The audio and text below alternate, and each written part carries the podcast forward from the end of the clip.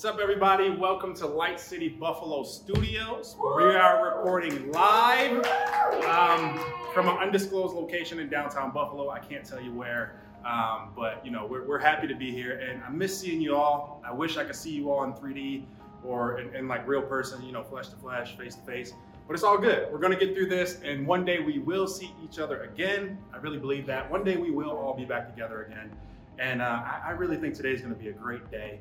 And I believe that God has a word for you. He's got a word for me. He's got a word for everyone in the audience. Um, he's got a word for all of us. So give a listening ear, and it's going to be a great day. Let's pray. Heavenly Father, just thank you for this day. Thank you for this time that we get to spend just hearing your word. And Holy Spirit, we welcome you. Whatever you want to say, that's what we want to hear. Whatever you want to do, that's what we want to do. So we expect a great day, and we thank you for it in advance. In Jesus' name, amen. Okay, now if you're turning, you know, onto our broadcast and you're seeing me and you're like, who the heck is this guy? Um, let me explain. Uh, my name is Joseph. I'm from Buffalo. I've been around for a little bit. Um, I'm actually one of the original VSR graduates uh, of the original OG class of 20 something something. I don't know. Um, one of the OG classes, as I like to say. And I've been around for a few years. And if you're a part of our online community, you may have seen me before probably in some green tights or in some makeup. Um, let me clarify, let me clarify. On a theater production, I'm usually heavily involved in the theaters and all the productions that go on here. So I've been around, but I think what's most important today is I'm just a messenger. I have a word that I believe that the Lord was to share. And so if you would, just give me an ear for a little bit and uh, we'll be all good.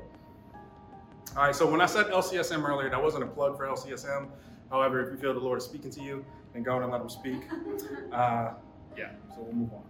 So we're in the midst of a four-week series titled From A to Ziklag. And what we're talking about is uh, the story of David and how he really went from this, this awesome promise of he's going to become king. And, you know, he kind of, there was a, there seemed to be a gap, you know, that frustration gap that we always talk about. Um, and there was a little bit of a lull, and, and David had to walk through some things in order to see the full manifestation of that.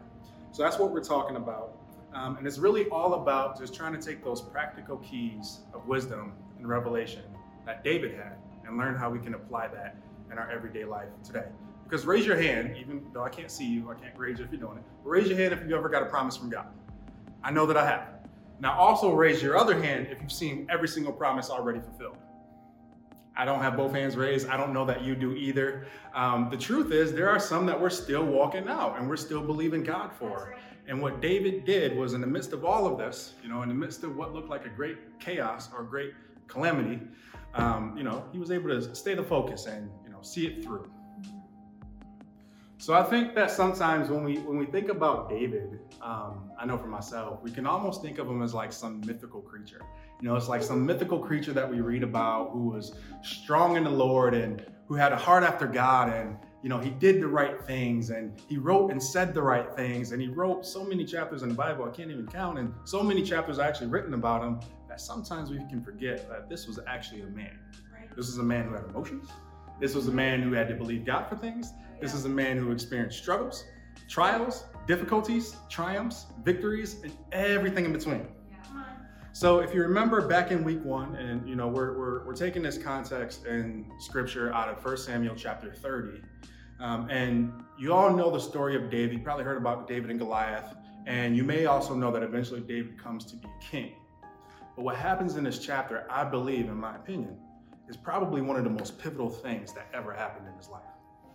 So in week one, we spoke about how David, in the midst of great calamity, he learned how to praise his way out of the pit. He learned how to access the presence of God. And have you ever heard, heard the old adage that your first response is your most important response?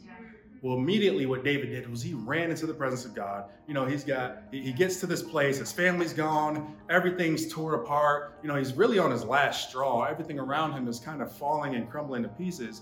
And the very first thing before he says anything before he does anything, before he responds, is he gets right into the presence of God. And then in week two, we learn how to ask the right questions. You know, Pastor just did a really great job at talking about that. And, you know, we learned that David inquired of the Lord. He asked, he said, Here's my question. He said, Should I go after these bandit of raiders? Should I go and do this thing? Should I take on this voyage? And the Lord answered him. He said, Yes, and you surely will recover all. And he did. And then last week, Pastor Alex brought the heat, and we saw how God's blessing really rests upon unity and how God's desire is really that we would all be unified. And there's strength in numbers. And um, he talked about, you know, David's humility to even acknowledge, you know, I think we all could have been tempted, like, yo, these dudes didn't come to battle. These dudes didn't come to war. They didn't really do much. I don't know if I should give them as much. But God's heart was that everyone would have a portion. And, you know, shout outs to David. I mean, that was humility, knowing that, you know what, this is God's gift, this is God's blessing. Who am I to withhold from others? And so as we move on today into the fourth and final week, I want to ask this question Who gets the glory? Who gets the glory? Who gets the glory in your life? Who gets the glory in my life? And who gets the glory in this story in David's life as we continue to read? Now, I know as I say that, you may immediately be thinking, well, of course, God gets the glory. And I would say, yes, that is 100% true. If you would have said anything other, I would have been a little bit sad on the inside because I'm like, oh man, I need to help this person. Um, but the truth is, yes, God 100% gets the glory. And, and I know that's our heart. That's everyone's heart and desire is to really just let God, you know, get the glory and be magnified in our lives. I know I can speak for most of us on here, if not all of us, we all love God. We love the Lord. And we want him to look good to other people. We want to honor him. We want to glorify him. We appreciate him. And if you read anything about David in the Bible before, I'm sure you know that David really does have a history of glorifying God. You know, he wrote about it, he sung about it, he had an intimate relationship with God. And David really had a history of humility as well. You see, he had a history of seeking God, acknowledging God, and serving God faithfully, both in the big and in the small. You see, it didn't start on, you know, with David and Goliath, and it definitely didn't start on this day where, you know, everything went to pieces and David miraculously gathered the strength and mustered the courage to shut down the naysayers and, you know, shut out the doubt and get into the presence of the Lord. It didn't start that way. It didn't start with this huge victory of going back and recovering all and winning spoils and sending some off to all of his friends. It didn't start that way. It started way back in the day, maybe before we even know about, when David was sitting there playing his ukulele, worshiping the Lord, being about his father's business, literally taking care of his dad's sheep. That's where it started. And then eventually, as we read on, we do get to see, sorry about that. I thought this fell off. Good. and as we read on, we do get to see how David, in the midst of great victory, was also able to glorify and magnify the Lord. You see, David again had a lifestyle of humility and a lifestyle with a history of giving God the glory. But you see, in my opinion, this time was a lot different than all of those other times. You see, there is something special about right here and right now where we are in this story. Reason with me, all right? So, David's been through a lot, all right? We, we know the story of, you know, when he was taking care of his dad's sheep and you know, the prophet comes and he asks for all of the brothers and talks to his dad, I believe Jesse, and was like, Do you have any other son? And David comes and he's like, That's the king. And David's like, Who, me? And he anoints him king. And then David just goes back to work. He just goes back to doing what he's doing. And then life comes, David and Goliath, all of these other things. And there's plenty more that we don't really have a whole lot of time to get into. But, you know, David's holding on to this truth of, I'm supposed to be king. God told me and confirmed that I'm going to be king. You see, David had a promise from God, but he had to go from A to Ziklag, from promise to manifestation. And where we find him in this story, it seems like David's like at an all time low. You know, he can't get a job working for the Philistines, he got turned away. You know, he goes back to his home, it's burned down, his family's gone, wife, people's kids, everything. Everyone who looked up to him life is seemingly destroyed. And then this moment, David had a few options of what he could have done. Now, I, I like, and I want to just want to interject. The importance of this is little does he know that the decision that he's about to make actually changes the course of his entire destiny. Because one chapter later is when David's greatest opposition dies. And then two chapters later, which is actually the start of 2 Samuel, is actually when David becomes king. You see, it was all, in my opinion, based on his response here. It's like when everything seemed done, everything, everything seemed lost, you know, where's the promise? Like, where is this? What's going on? All I see is pandemic around me. All I see is problems. This is taking a very long time. God, where are you?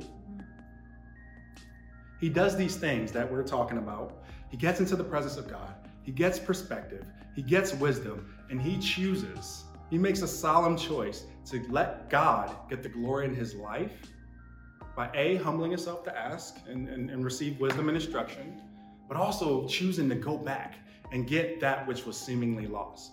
You see, David refused to give up on his promise. You see, David, you know, if he was a normal human, coming back, house burned down, you know, I'm on my last straw, I'm on my last dollar, can't even get a job working for the bad guys, for the sinners, for the Philistines. Like, I, you know, like, what am I supposed to do? And now my mentor, the guy I really looked up to, is out to kill me. I'm on the run. I'm taking care of all of these people. And to get back in this, like, God, what's up? You know, like, I, I could imagine any normal human would have felt all of this mix of emotions. He could have blamed God. You know, he could have got discouraged. He could have got burnt out. He could have given up on the promise. He could have done anything.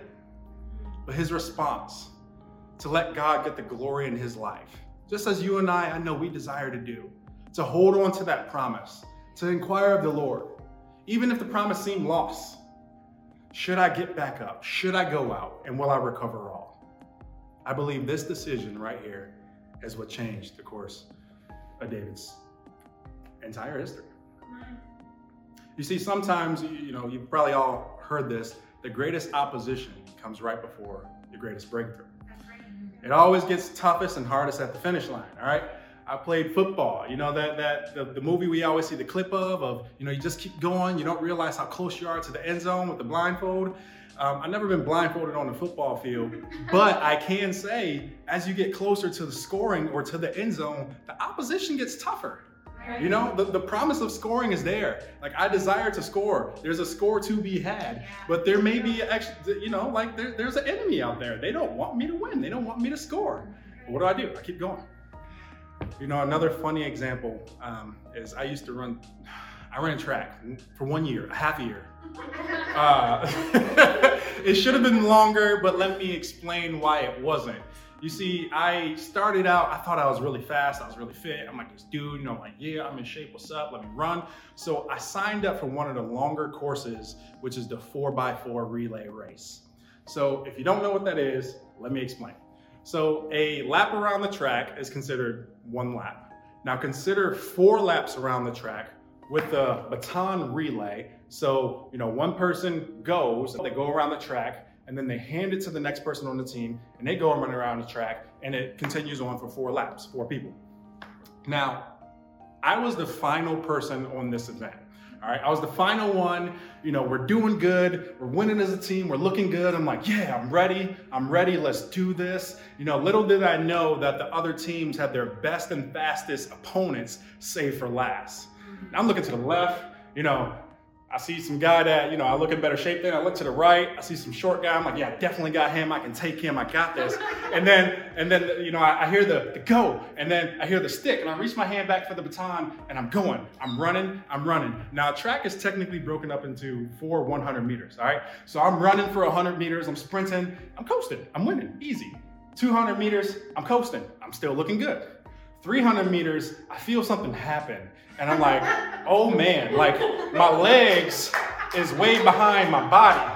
And my body was way up here, but my legs was like way back there. And I'm trying to run, and and I see the opposition that you know they save the best for last, who just start to take off past me, and here I am trying to keep up even more. So I'm going, I'm going, I'm going. And what happened was I lost my center of gravity, and so for the final 100 meters, I'm doing this, like I'm swimming, just trying to keep myself up. I'm doing, I'm, I'm swimming. I look like a balloon man outside of a gas station, you know, jelly legs, trying to stay up. And, and all of a sudden, I see my coach down at the finish line. He's just like, oh, oh man. You know, I see all of my teammates go, oh, I don't, I don't know that guy. And so I get through, I made it. Um, I came in fourth place, but I couldn't see. So I was like, Coach, did I win? He's like, nah, son, you didn't win. Still didn't look me in my eyes. Um, but the moral of that story is I kept going. I kept going, even though it, the opposition was strongest at the last leg of the race. Now, um, there's nothing spiritual and holy about that uh, example, but I just wanted to share it to, with you, um, knowing a little bit of something about the problems in the, in the opposition getting strongest at the last leg of the race. So you see, what David did was he decided not to quit. And I'm thankful for that. I'm really thankful for that. You know, we, we think about David and we think about a lifestyle of humility, and we think about, at least myself, I think about a lifestyle of humility of always being willing to give glory to God. You know, I have success, boom, God did it. You know, um, I get an award, boom, thank you, God. You know, like someone says, you're great. I'm like, nah, I'm only great. I'm kind of great, but I'm only great because of Jesus. You know, like I'm really giving glory to Him. But I realized that in this story, humility was actually David choosing to get up again. It was him choosing to take up that promise that God said he would be king. It was him choosing not to give up yeah. in the midst of a modern day pandemic for him. And little did he know, like I said earlier, just one chapter later, that his greatest opposition would actually cease to exist. And just a chapter after that, little did he know that as he went, you know, the Bible says that, you know, David went out, he fought the, the Amalekites, you know, he did all the stuff. They fought from night to day, which was like 12 hours. He had supernatural strength, and they recovered all, and they recovered all and some spoils. And then everyone was like, this is David's. And he was like, no, this is the Lord's. And so he came back, and, and the Bible says that as he came back to Ziklag, you know, it was about a three day journey. And on that third day, so, so, so hear me out. He's fighting, and as he's fighting, his greatest opposition is actually being defeated. Wow. Come on. So while David went back, picked up, decided to go back for that promise that the Lord gave him, decided not to quit, to hang in, to stay the course, to fight, to recover all, simultaneously, David's greatest opposition was being defeated. You see, when David got came back to Ziklag, he got word that Saul had just been killed. Now, we're not cheering for Saul being killed, you know, rest in peace, Saul. Um, but we are cheering that, you know, the, the response that David had. Like I said, I believe a decision to pick back up those promises that God has given us. I believe a decision to not quit. I believe a decision to, to use these keys that we learned about all throughout this month to go from A to Ziklag, to go from promise to full manifestation, I believe it allows God to have glory in our life.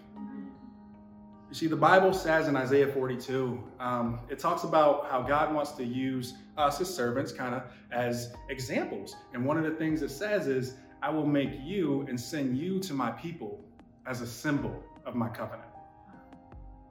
You see, David was a symbol. David showed these mighty men how great our God was. Not only the mighty men, but the people who were recovered, the family, the people who had been taken in bondage, the people who couldn't fight for themselves, the people who didn't know anything about anything and they're just, they're, they're, they're bamboozled, they're taken prisoners, they don't know how to fight. David was a symbol of God's goodness. God was able to get glory through David taking up the promise, going back, getting the people and continuing to hold on to that prophecy. Now, I don't know about you, but I've never actually got a prophecy or a word from God to be king. Um, or president or you know ambassador in the literal physical sense but i have gotten some words you know one of the words that i've gotten sound like this divine health on. Yeah. one of the words that i've gotten from god sounds like this prosperity yeah. more than enough yeah. right. Right. another one overflow Another one, peace, mm-hmm. justice.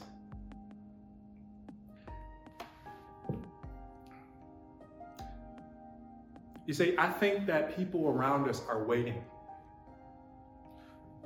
They're waiting us for us to respond. They're waiting for us to pick back up those promises. They're waiting for us to, to take on the full armor of God and to take on the full nature of God. They're waiting for us to do like David did and decide to, no matter what's going on around me, no matter what's happening, it's real. It was real for David. Smoke, things burned to ashes, people trying to kill him. You know, we already covered all of that. I'm not gonna go there, but it was real. I think people are waiting to see us respond. Mm-hmm. They're waiting for you and I, as the church, as God's body, to respond. And honestly, I believe that as we do that, as we choose to get back up again, as we choose to, to get into the presence of the Lord, as we choose to shut out the noise and inquire of the Lord, as we choose to ask God, should I stay? Should I go? Should I pursue? And as we continue to be generous and, and truly love and, and give and share with those people around us, the spoils that God gives us, I believe, guys, that we are really going to change the world. And I believe that God will get the glory in our lives. And one more thing I want to share is, you know, and it's a reminder to myself, is we see it in David.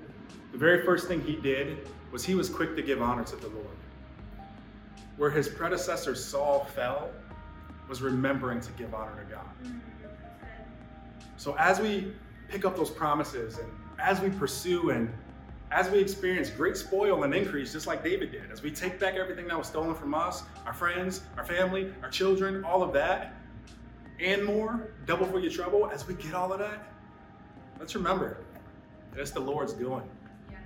Let's remember the Lord our God, and let's choose to give him the victory. Let's pray. Heavenly Father, you know, it's our desire to be a part of this great move of God that you're doing. And, you know, we, we believe we're here for such a time as this, each and every person hearing the sound of my voice. And God, I, I know that I can feel, you know, coming through this iPhone camera that there are hearts out there who they don't want to quit. And we say that, Father, we're, we're here. We're here. And so, Lord, I just bless every single person who's watching service today. I just bless them with strength, with endurance. I thank you that we are your sheep and we hear your voice. And so when it comes time to know what to do, I thank you that we will. And we thank you for it, Father. In Jesus' name, amen. Bless you guys.